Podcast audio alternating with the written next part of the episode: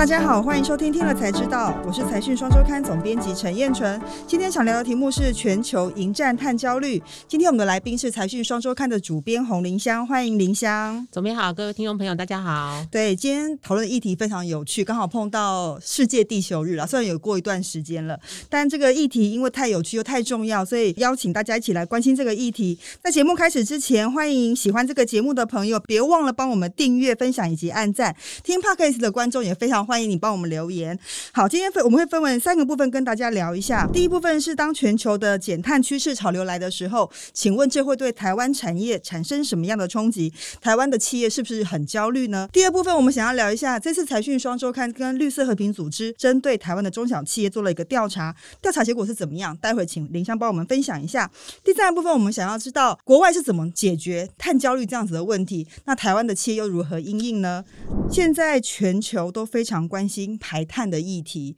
那甚至要引申出非常多的碳费、碳税，甚至碳交易。这部分先请林香讲一下。碳交易这件事情，全球暖化这件事情已经非常久，大概从一九九八年京都议定书那个时候签订的开始，大家都开始关心这件事情。但这件事情在国际上面一直没有很定论，因为主要就是说碳排其实不是罪恶，也不是污染。很多人都其实不认为碳排这件事情，我需要为了我排碳而而去付出任何代价。甚至很多人认为说全球暖化不是二氧化碳造成的。但是从大概二十几年的科学证据啊，还有就是一些专业的论述来说，这是真的发现。说我们二氧化碳的确是还有一些很多其他的温室气体，的确造成了就是全球的那个气候暖化的主因。然后呢，我们各国呢就要一起要来面对这件事情。像在去年苏格兰高地所举办的 COP 二十六气候会议上面，他们就明确了确定了说，全球应该要一起努力，在二零五零年以前，要让这个全球那个气候的升温要控制在摄氏一点五度 C 以内，这样才能够避免就是全球就是遭遇到浩劫。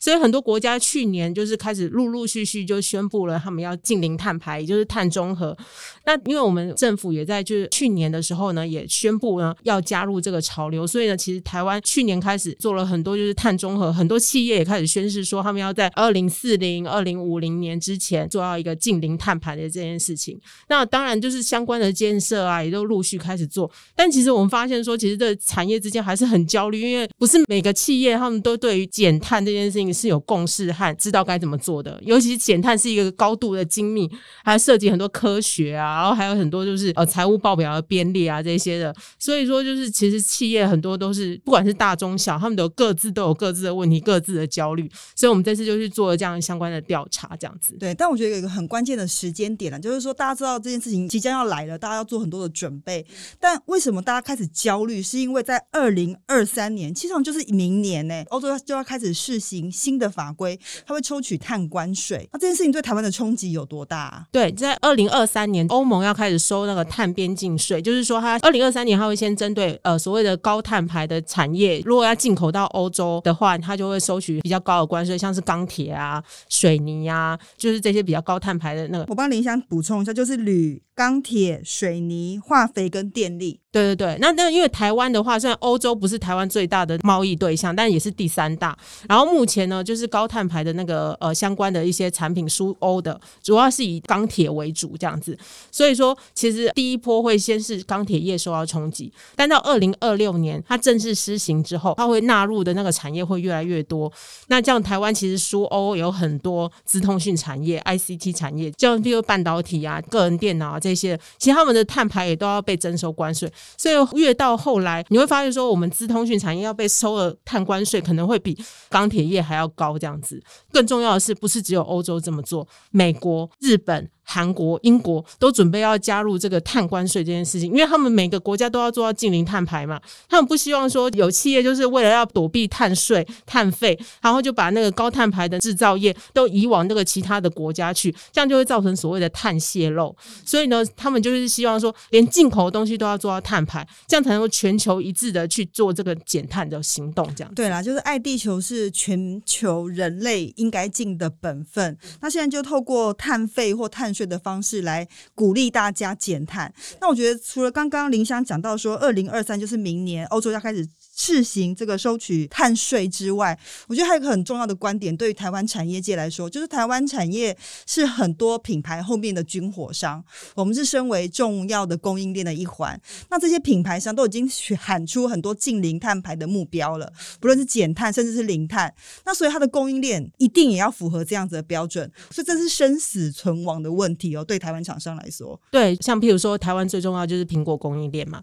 苹果它就是刚才可以喊出它二零三零有近零碳排，但它其实也必须要带动它的那个供应链整个都要减碳，所以大家可以感觉出来说，只要是苹果供应链这些厂商，其实减碳做的都比谁都还要用力。对，所以其实企业他们其实都要赶快去做这件事情，这样。所以对企业本身来说，它就是立即碰到可能订单的压力；对投资市场来说，它可能会面临到投资标的转移的这个新风向，所以非常值得关注。那我看这次林香其实为大家整理了一下，说其实台湾企业面临到这个零碳之路，我其实有三大挑战是现在看起来最急迫性的。第一个就是呢，台湾其实就是以制造、出口、代工这个经济体为主嘛。如果说我要做到近零碳排，它最大的碳排其实就是它的用电量，他们就需要去采购绿电。他们要做到近零碳排，就必须要去采购绿电。所以呢，第一个我们就知道就是绿电不够，因为其实台湾大概总共有十四万家企业，它如果每一家都要做到近零碳排的话，目前市面上这些呃供应大概一百亿度电的绿电是绝对不够用的，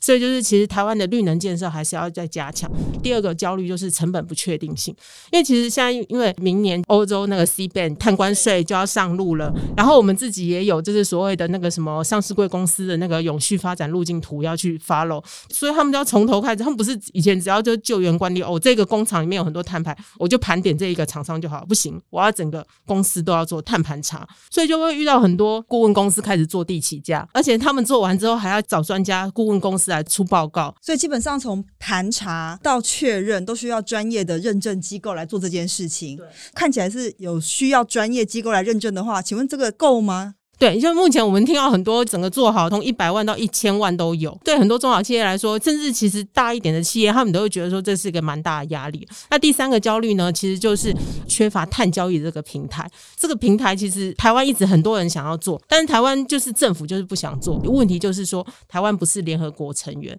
所以我们没有被规定一个一定要减量的一个量，一个总量没有定出来的话，就很难去做碳交易。但这个其实我们认为这其实只是一个说法了，没有碳。交易平台其实对于企业来说，他们也会非常的苦手。这样应该是说，台湾是采取碳费的方式，而不是采取碳交易平台的模式来操作了。但等于是说，在台湾要缴碳费，但是如果你的碳的这个额度不够的话，得到国外去做交易。这样的情况，所以这也是让那个企业蛮焦虑的情况哈。好，那接下来我们进入第二个部分，就是这次呢，财讯跟绿色和平组织独家针对中小企业做了一些调查。那其实我们从调查结果中可以明显的回应刚刚林香所讲的，第一个，他们非常的焦虑，他们没有对策。但我觉得有一点一定要特别提到，就是说他们其实是愿意花费每公吨三百块以上的碳费哦。这跟台湾政府定下每公吨三百块以下的碳费征收的。标准是完全不一样的，这部分想请林香帮我们分享一下。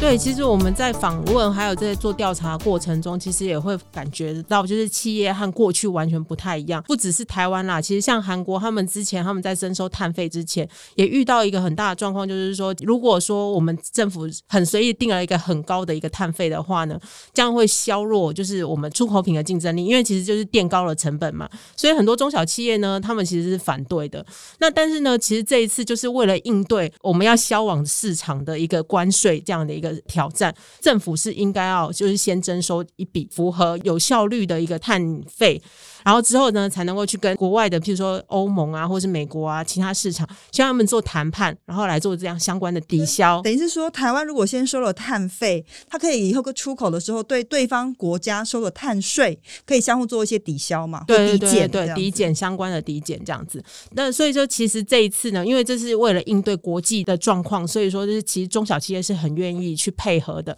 但刚刚我我们就提到了，就是很多顾问公司就是坐地起价，而且其实目前为止，环保署认证的碳盘查的机构只有七家，盘查能量是非常不足。统计大概就是目前大概台湾会有十九万家的中小型企业，他们会受到欧盟碳关税的影响，所以他们都必须要赶快做相关的盘查。这样对对对，这次的调查结果里面有几个有趣的结论，就是近六成的中小企业，它对于采购绿电是有需求的，而且有超过七成以上是愿意自己自建绿能的这个发电设备，然后多数呢也考虑要购买绿电。另外一个更值得关心的议题是说，它有高达九成到目前为止没有具体的因应策略，有七成不知道如何进行碳盘查，有七成不了解碳费收费的内容，代表说他们虽然理解到这件事情对他们来说非常重要，但到底具体到落实到能够真正实行，看起来还有一段蛮长的距离。哎，呃，我们跟蛮多专家讨论到，是说环保署目前只针对，譬如说台塑哪个厂、台积电哪个厂，然后或是中钢哪一个厂，它总共盘出两百八十七个厂的碳排量特别高，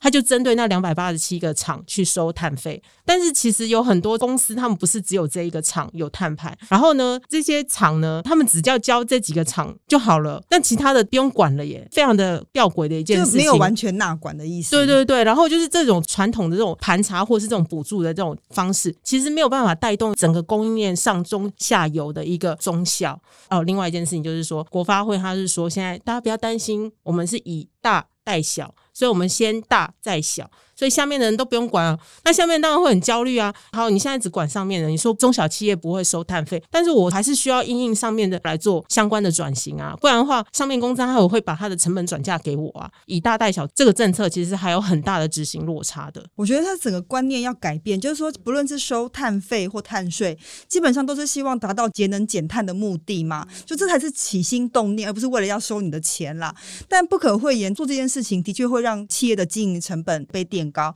那刚刚我们提到说，其实企业是愿意针对碳费，呃，每公吨支付三百块以上。但同时，我们做的调查里面，他有讲，他说，多数预期电费会因此而调涨的话，你可以接受全年电费增加多少的幅度？多数的人，将近有四十六点二的人，他只愿意接受一到五 percent。但其实我觉得这是一个很吊诡的一个状况，就是说现在其实很多工厂他们都有装那个太阳能电板，可是他们现在目前所有人的做法都是为了赚补贴。但其实，如果说未来这个补贴一定会越来越低。他们为什么没有想到说，未来如果说这些电他们用来自己用，然后再加上他们自己的能源转型，然后电费就算再增加，就是可以涨的，就是又不多了。所以说，我觉得说这真的是就是经营的人真的都要完全要换一个思维去想，而不是只是就是用现在的想法去规划说未来的那个做法这样。对啊，我觉得还是回到起心动念啦，这是目的是节能减碳，以这个为最大宗，而不是想透过这个来想办法在另外赚钱或是怎么样。这是因为这毕竟是个全球的共同议题嘛。好，第三部分。我们想请林香分享一下，到底产业是有什么样的好的对策？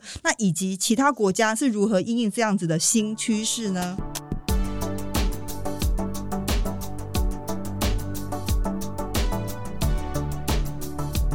其实我们这次就是分别有问一下，其实金融业他们就有一个中介，而且负责要去带领产业能源转型，因为能源转型需要很多的投资融资，所以呢，金融业他们必须要去协助产业去做这件事情。比如说像是中信金啊、玉山金啊、第一金，他们都要去做很多国际。相关的组织，像中信金，他这次就主动加入了一个所谓碳核算的国际的一个金融组织。金融业他们本身不是一个排碳大户，但是他们其实他们投融资的对象大部分都是碳排大户，譬如说半导体业啊，或者面板啊，或者是发电厂啊。所以未来如果说把他们纳入财务碳排计算来看的话，其实中信金他们自己有算过，说他们的客户的碳排量如果回推到他们身上是他们的九百倍，所以他们一定有一定的压力要去协助他们的客户。做减排的这件动作，那因为目前台湾以碳费先行为主嘛，还没有碳交易这件事情，所以呢，我们这次的采访也是就是岳阳去采访了那个新加坡，他刚刚成立的一个碳交易所。但这个碳交易所呢，它比较特别的是说，它聚焦在就是所谓的负碳牌，因为刚好新加坡它它有很多那种国际法人客户嘛，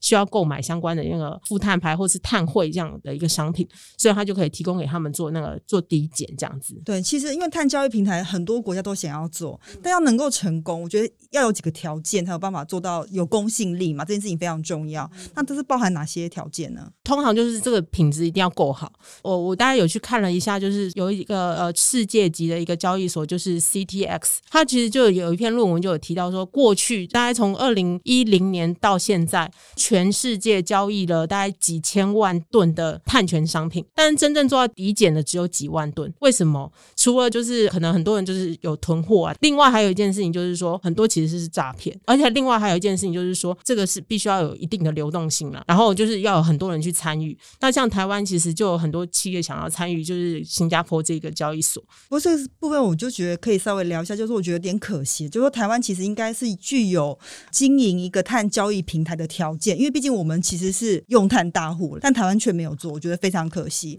那当然，刚刚林香也解释了，就说台湾台湾会以征收碳税为主。不过我觉得在这个趋势的潮流一旦呈现之后，它可能会变成一个危机，变成一个转机，甚至带来商机。就像你刚刚讲的嘛，其实碳交易平台就是一个商机，它很多公正的验证机制机构，它也带来商机。所以如何把碳污染变成碳资产，我觉得这是个非常夯的话题。那我觉得台湾不应该在这上面做缺席了，就不是只有被动的阴影，政府或许也应该想想看，说我们如何主动出击。所以我觉得这个议题我们会持续为大家关心，因为我觉得能源、绿能、排碳的议题一定在未来几年会持续的发酵。林香也会为大家持续的追踪。节目的最后，我们是不是来念一下几位网友的留言？因为最近这个影片越来越多，其实网友的留言蛮热烈的。那我们就分享一下上次这个林香在看懂升息关键五问，提前看懂金融市场下一步的影片之中，下面有三位的网友留言。那我分享一下，第一位是 I H Y Y，他说谢谢分享，然后一个 Tony 留，他也说感谢。那我想说这个议题其实非常重要，升息的议题就是在最近发酵的非常厉害哈。对，非谢谢这个各位观众的支持。另外一位，我觉得他提出的问题蛮专业的，董高山他说：“难道大家没有考虑到美国的其中选举了吗？如果压不住通膨的话，就不用选了啊！股票跟选票，到底民主党会选哪一个呢？这个请林香来回答一下好了。”其实这个真的是一个一直随着那个情势在改变的一个状况，这样子。当时我们认为说，就是原则上不会升息，因为美国国债压力，如果它升的太多的话，它对它的财政刺激也会有很大的影响。但在这一个月来，大家可以看得出来说，五月即将要召开的利率会议上面，联准会的鹰派的那个姿态是越来越强，表示说他们真的很有决心要去压抑这个通膨。也可以看得出来，就拜登政府的确是想要对通膨要做一些措施的啦。那我相信，因为这个是美国。国他们那个国内的那个经济的一个对策，那我相信他们的政府应该会有很有力的一个措施去做。对，更何况其实更新最新的情况就是最近美股、台股都喋喋不休啦，这整个全球市场的景气看起来会不如想象中那么乐观。